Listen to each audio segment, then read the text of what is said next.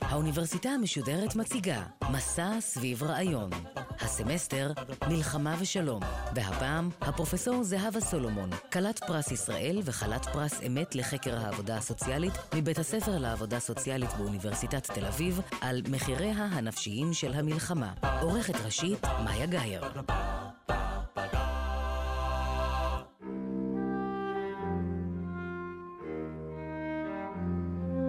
שלום, שמי זהבה סולומון, ואני חוקרת ומרצה בבית הספר לעבודה סוציאלית באוניברסיטת תל אביב. בעבר שימשתי כראש ענף מחקר במחלקת בריאות הנפש בצה"ל. תחום ההתמחות שלי הוא אפידמיולוגיה פסיכיאטרית, ומחקריי ממוקדים בטראומה נפשית. לאורך ארבעת העשורים האחרונים אני עוסקת בשאלות הבאות. הראשונה, מהן התוצאות הנפשיות, הגופניות והחברתיות של חשיפה למצבי דחק טראומטיים, מעשה ידי אדם? השנייה, מה מסביר את השונות בתגובות המיידיות וארוכות הטווח למצבי דחק קיצוניים? כלומר, מדוע יש אנשים ששורדים ללא נזק, ואילו אחרים נפגעים באופן אנוש? השלישית, מה מסייע לשורדי טראומה מסוימים להחלים, בעוד אחרים מתקשים להחלים. והרביעית, מה ניתן לעשות כדי לסייע לשורדי טראומה להחלים? מהם הטיפולים היעילים ביותר ולמי הם מועילים? בהרצאה הקרובה, במסגרת סדרת ההרצאות הזו העוסקת במלחמה ושלום, אבקש לגעת בכמה מן הנושאים הללו ולהסביר מהי תופעת הלם הקרב, כיצד היא מתעוררת, מה מבחין בינה ובין פוסט-טראומה, ומדוע חשוב כל כך לנהל שיח חברתי גלוי ומשמעותי יותר בעניינים הללו. מלחמה היא ללא ספק אחד מאירועי הדחק הקשים והמורכבים ביותר שיוצרים במכוון בני אדם.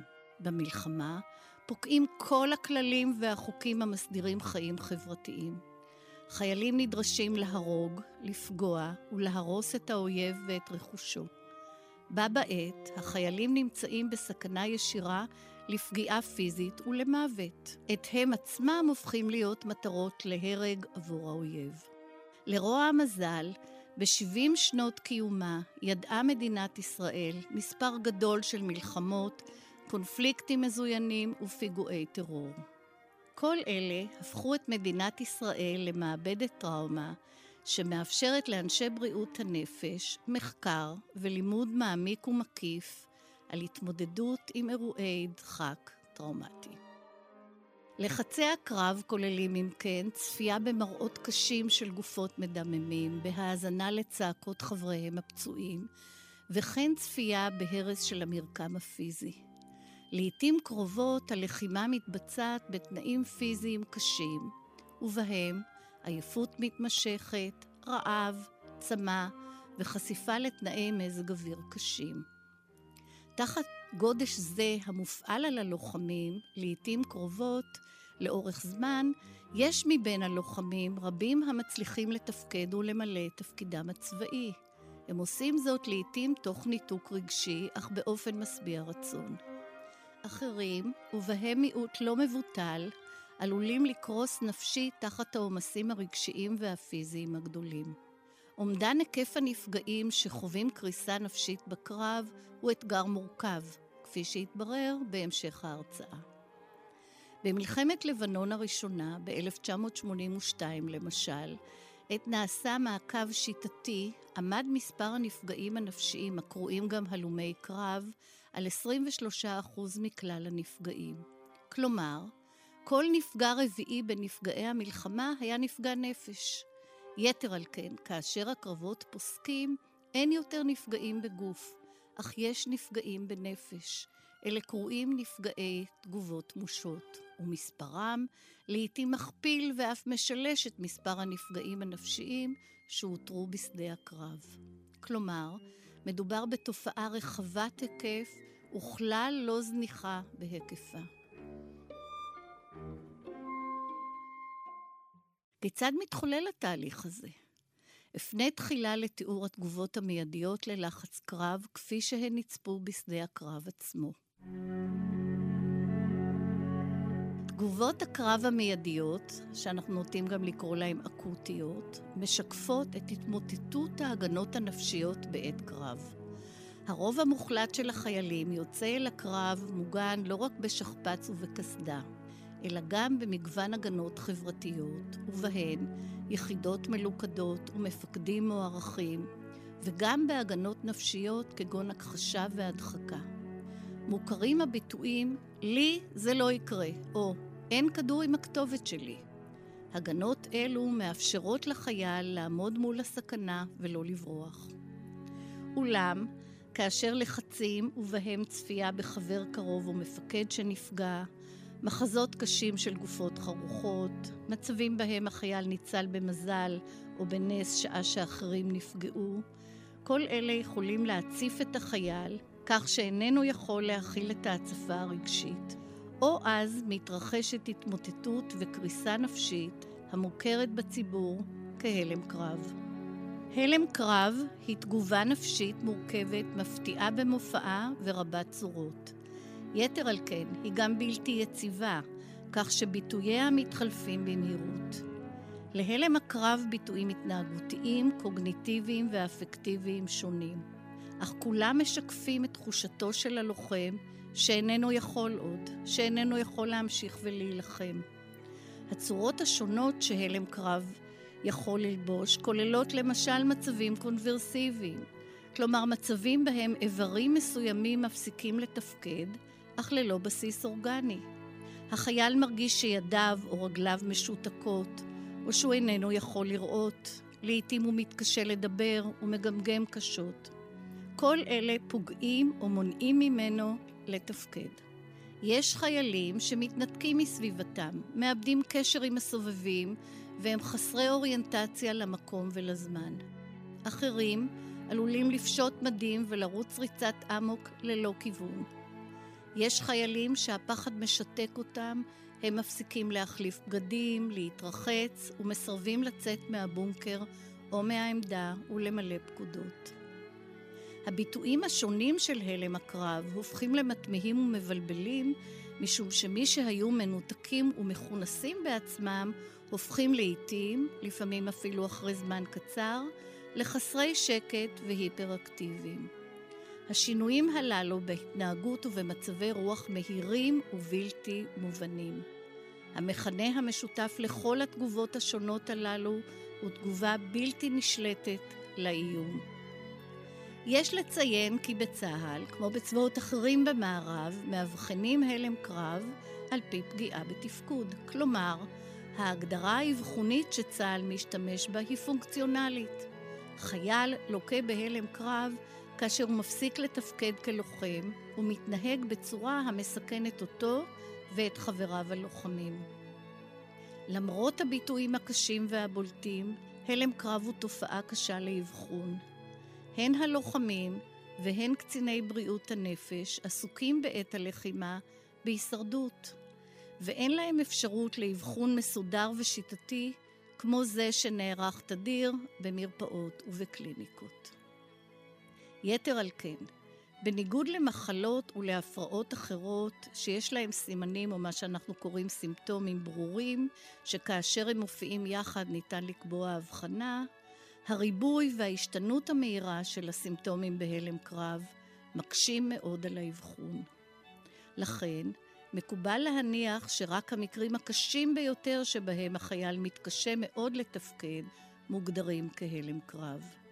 על כן אנחנו מניחים שמספר המאובחנים בהלם קרב נמוך ממספרם האמיתי. פעמים רבות עולה השאלה, האם הלם קרב הוא למעשה תגובה אנושית נורמלית למצב הלא נורמלי שמזמן את המלחמה? התשובה לשאלה הזו השתנתה במהלך השנים, משום שלאורך ההיסטוריה היחס להלם קרב עבר תהפוכות רבות.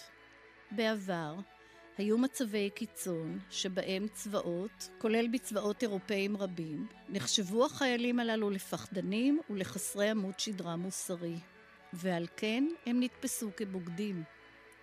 לפיכך הוענשו קשות וחלקם אף הוצאו להורג.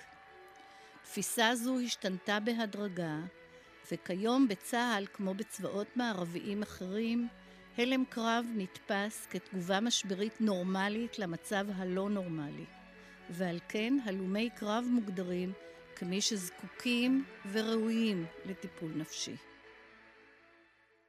שאלה נוספת שעולה תדיר היא מהו משך הלם הקרב, וליתר דיוק, האם הלם קרב הוא אכן תגובה קצרת טווח בלבד, כפי שנהוג אולי לחשוב?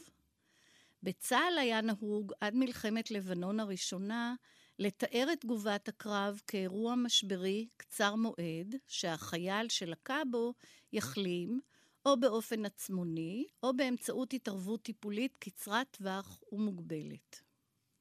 בשלהי מלחמת לבנון הראשונה, יזמה מחלקת בריאות הנפש בצה"ל מחקר מעקב בן 20 שנה. היה זה המחקר המעמיק והארוך ביותר שבוצע אי פעם בצבא כלשהו, והוא נערך במטרה לבחון את התוצאות הנפשיות ארוכות הטווח של המלחמה. במחקר זה השתתפו כל מי שהוגדרו כנפגעי הלם קרב במלחמה, וקבוצה של לוחמים בעלי אפיונים דומים, הכוונה היא לאפיונים אישיים וצבאיים, שלחמו באותן גזרות, נחשפו ללחצים דומים במלחמה, אך לא נפגעו נפשית ולא אובחנו כהלומי קרב. במסגרת המחקר ראיינו לוחמים משתי הקבוצות ארבע פעמים. אחת לשנה בשלוש השנים הראשונות אחרי המלחמה, ופעם נוספת עשרים שנה לאחר המלחמה. תוצאות המחקר העלו בבירור שהמלחמה לא מסתיימת עבור רבים מהלוחמים, ובעיקר לא עבור הלומי הקרב עם שוך הקרבות. במסגרת המחקר נבדקו גם סימנים פסיכיאטריים, ובהם ההפרעה הפוסט-טראומטית, וגם מדדים רפואיים ותפקודיים. לפני שאציג את עיקר הממצאים, אייחד מספר מילים לתסמונת הפוסט-טראומטית, שבציבור פעמים רבות מתוארת ונתפסת, בטעות, כהלם קרב. התסמונת הפוסט-טראומטית היא הפרעה נפשית שמופיעה אצל אנשים שחוו טראומה קשה כלשהי, כגון השואה, התקפת טרור או אפילו תאונת דרכים. כמובן מדובר באירועים ששונים זה מזה, בעוצמה ובמשך, אך לכולם משותפת חוויה של סיכון חיים ממשי ופוטנציאל גבוה לחרדת מוות משתקת. התסמונת כוללת שורה של סימפטומים, ובהם תגובות של חודרנות, ובהן סיוטים וחלומות בלהה, פלשבקים שבהם האדם מרגיש כאילו חוזר וחווה את האירוע הטראומטי. כך למשל חייל פוסט-טראומטי שומע את צעקות הפצועים, מריח את ריח הדם, את ריח אבק השרפה, ומרגיש כאילו עדיין נמצא בשדה הקרב. הסובלים מתסמונת זו יחוו גם עוררות ודריכות, בעיקר כאשר הם נחשפים לאזכורים של הטראומה. הגירוי או האזכור יכול להיות קרוב לאירוע הטראומטי או רחוק. כך למשל, אבטיח, גירוי תמים למדי, שצבעו אדום, מזכיר דם ועלול לעורר אי שקט קשה בקרב חיילים פוסט-טראומטיים. יום שרבי נושא כדרות, משום שהוא מזכיר יום עקוב מדם במלחמה. יום השנה למלחמה או יום השנה לפציעה מעלה אף הוא מתהום הנשייה, חרדות מודחקות.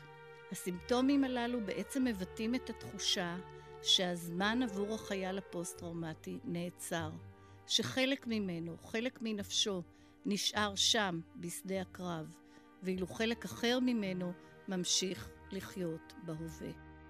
התסמינים הללו משקפים במידה רבה את חותם המוות שנטבע בנפש המיוסרת. חלק ממה שקושר את החייל הפוסט-טראומטי בעבותות לחוויה הטראומטית הם רגשי האשם הקשים. אשמת השורד או אשמת הניצול. מדוע הוא שרד כשחברים ומפקדים נפלו? האם לא הגיע לו למות? הוא חש, כשם ספרו של אהרון מגד, החי על המת, ולעיתים הוא החי שמת. כנגד הפלישה הבלתי נשלטת והכואבת של זיכרונות הטראומה, מפעילה הנפש הגנות שונות, ובהן הימנעות וקהות רגשית. החייל הפוסט-טראומטי עושה כל מאמץ להימנע מלהיפגש עם הגירויים המאיימים, להתרחק כמובן ממדים, מכל מה שמסמל צבא, אבל גם דברים ניטרליים לכאורה, שנקשרים בדרך אסוציאטיבית עם הטראומה, גורמים לו להימנעות. מאכלים מסוימים, כפי שכבר הזכרתי, אבטיח שצבעו אדום ולכן עלול להזכיר דם, או למשל שוקולד שצבעו החום עלול להזכיר גופות חרוכות. לאט לאט, כדי להגן על עצמו, החייל הפוסט-טראומטי מצמצם את עולמו. יש מקומות שנתפסים מסוכנים, למשל מקומות הומי אדם, או אזכורים שמזכירים את אירועי הלחימה. ומהם הוא מנסה בכל כוחו להימנע. כיוון שבמדינת ישראל יש אזכורים כמעט יומיומיים לאירועי טראומה מלחמתיים, החיים הופכים קשים ומעיקים עבור רבים מהלוחמים.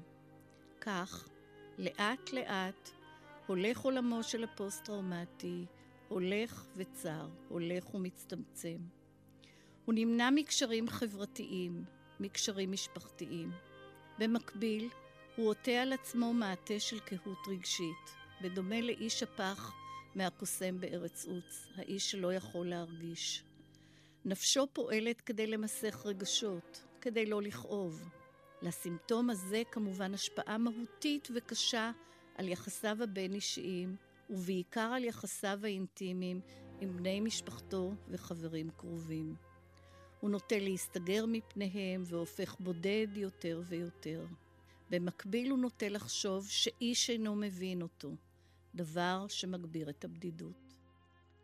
ההפרעה הפוסט-טראומטית כוללת גם רכיב של רגישות יתר לגירויים כמו רעשים. סף הסובלנות של הנפגע הפוסט-טראומטי יורד ויורד, ולצידו עולה מפלס התוקפנות והאלימות. נפגעים פוסט-טראומטיים מוצאים את עצמם, כך לדבריהם, כשהם פוגעים באלימות פיזית ומילולית בבני משפחתם ובאחרים בסביבתם. כל הורה יודע שילדים בוחנים לעתים את סבלנותנו וסובלנותנו. כך למשל נפגע פוסט-טראומטי סיפר שהתנפל על בנו הפעוט שזרק אוכל על הרצפה ועמד לחנוק אותו. חייל פוסט-טראומטי אחר שמע בחדשות על פיגוע והתנפל באלימות על חברו לעבודה שהוא ערבי. רבים אחרים סיפרו על פנטזיות אלימות קשות, שלמרבית המזל לא מימשו אותן.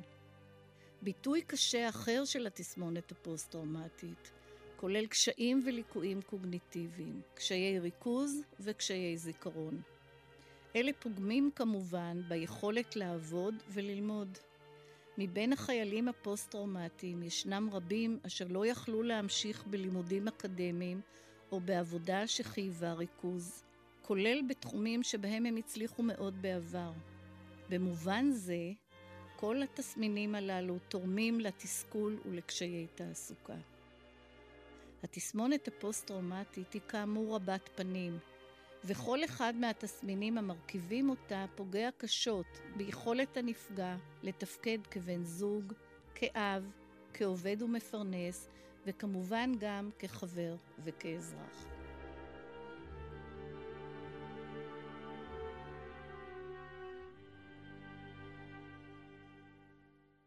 נשאלת כמובן השאלה, עד כמה התסמונת הפוסט-טראומטית שכיחה בקרב חיילים? האם מדובר בתופעה נדירה וזניחה? במסגרת מחקר האורך שהזכרתי, שערכנו בצה"ל ובאוניברסיטת תל אביב, עקבנו במשך 20 שנה אחרי כל הלוחמים שאובחנו במלחמת לבנון הראשונה כהלומי קרב, ואחרי קבוצת לוחמים מותאמת, בעלי אפיונים דומים, שלא סבלו מתסמיני הלם קרב. תוצאות המחקר הצביעו באופן ברור על כך שהלומי הקרב סבלו לאורך השנים משיעורים גבוהים מאוד של תסמונת פוסט-טראומטית. 59% שנה אחרי המלחמה, 56% שנתיים אחרי המלחמה, 43% שלוש שנים אחרי המלחמה, ו-38% 20 שנה לאחר המלחמה. במילים אחרות, המלחמה איננה מסתיימת עבור רבים מהלומי הקרב. הם ממשיכים לחיות את ימי המלחמה בדמות התסמונת הפוסט-טראומטית.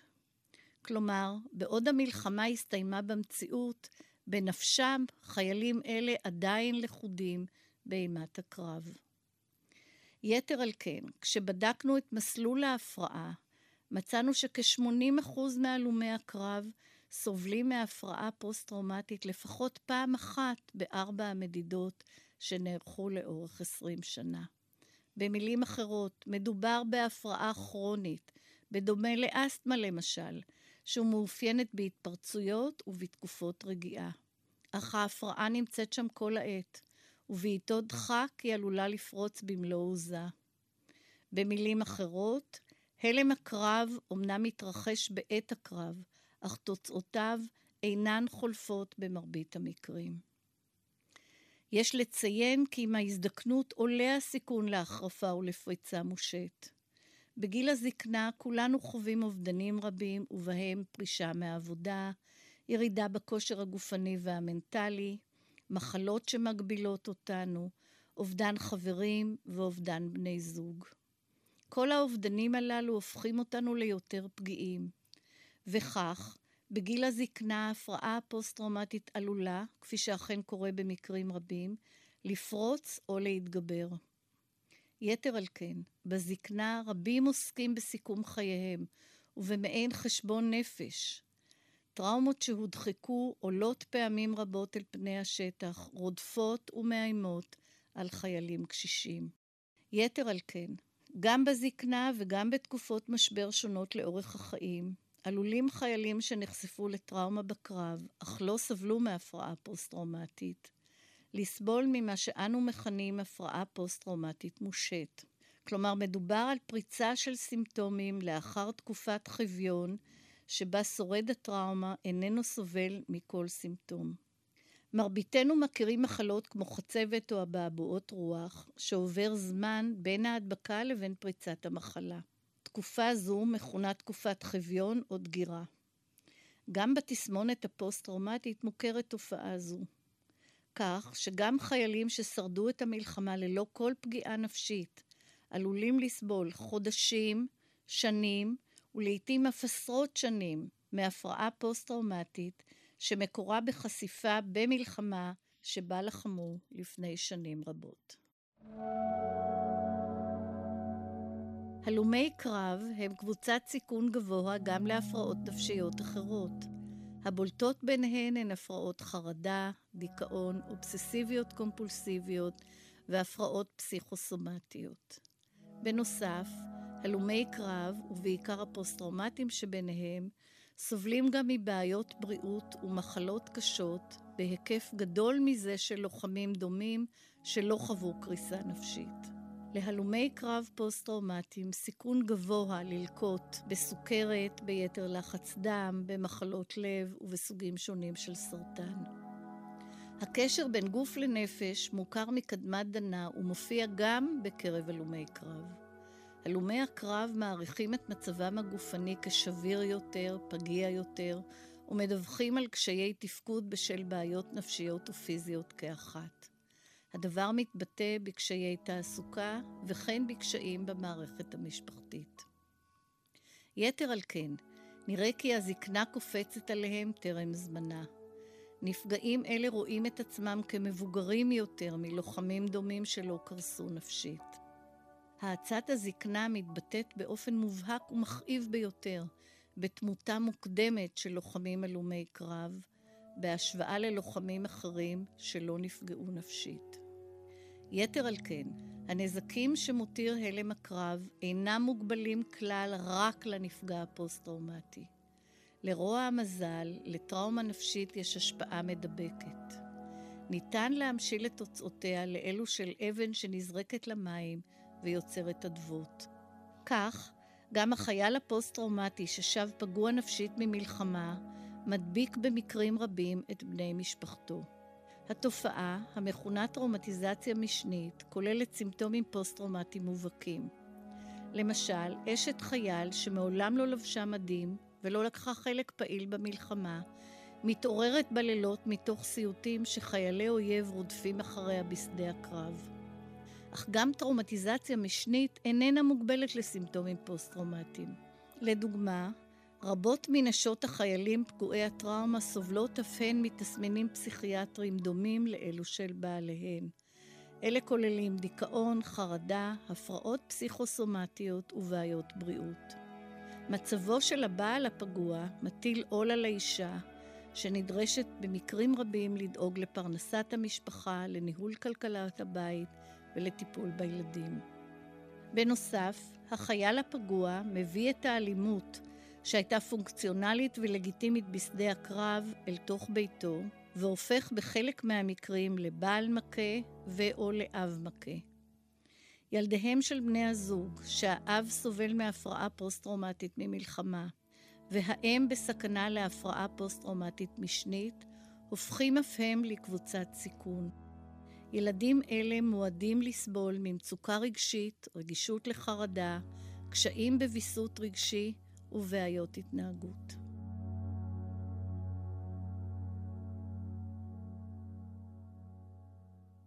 לקראת סיום, בואו נדבר מעט על טיפול ומניעה.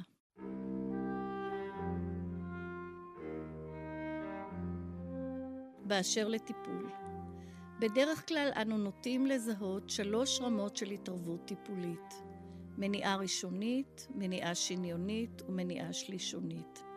הן נבדלות זו מזו ביעילותן ובתחכומן. מניעה ראשונית, הפשוטה והיעילה ביותר. הלם קרב ניתן למניעה מוחלטת. אם ממשלות ואומות לא היו יוצאות למלחמה ולא היו חושפות את חייליהן לימי הקרב, לא היו הלומי קרב. מניעה שניונית היא טיפול קצר מועד וממוקד. בצה"ל הוא נקרא בראשי תיבות, כמו הרבה דברים בצבא, קמ"ץ, על שם שלושת עקרונותיו, קרבה, מיידיות וציפייה. ההתערבות הזו מתבצעת בשדה הקרב, סמוך למקום הפגיעה. מאפשרים לחייל לשמור על זהותו הצבאית, אין מגדירים אותו כחולה, אלא כמי שחווה משבר חולף. עקרון הציפייה משקף תפיסה שמדובר במשבר חולף ומתן אמון ביכולת החייל להתגבר עליו ולחזור ולתפקד כחייל. עקרונות אלה גובשו במלחמת העולם הראשונה ורוששו במחקר שערכנו בצה"ל. הן שנה והן עשרים שנה לאחר מלחמת לבנון הראשונה, נפגעי הלם קרב שטופלו על פי גישה זו והרגישו מוכנים לחזור לקרב, מצבם הנפשי והתפקודי היה טוב מזה של חבריהם הנפגעים שלא קיבלו טיפול זה. ולבסוף, ישנה גם מניעה שלישונית או טיפול נפשי. ישנן שיטות טיפול רבות ומגוונות לטיפול בהפרעה פוסט-טראומטית, ובשל קוצר היריעה לא אפרט כעת. אולם יש לומר כי יעילותן של מרבית השיטות הללו היא חלקית במקרה הטוב. לסיכום, המחיר הנפשי של המלחמה מתפשט ופוגע במעגלים גדולים של האוכלוסייה. לדברים אלה משמעות ייחודית בצבא שהוא צבא העם כבישראל. לפיכך, מנקודת ראות של בריאות הציבור, ובוודאי מנקודת ראות של אחריות מוסרית, על צה"ל ועל משרד הביטחון לפרוס רשת ביטחון טיפולית לנפגעים ולבני משפחותיהם.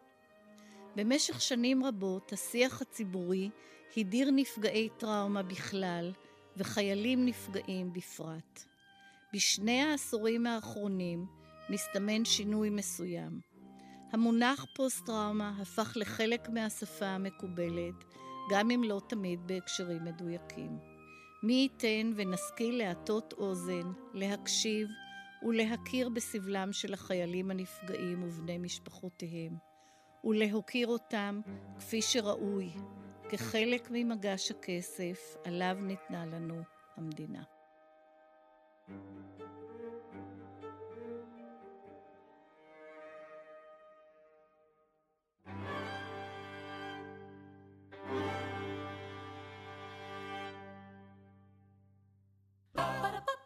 Ba-da-ba-ba-ba.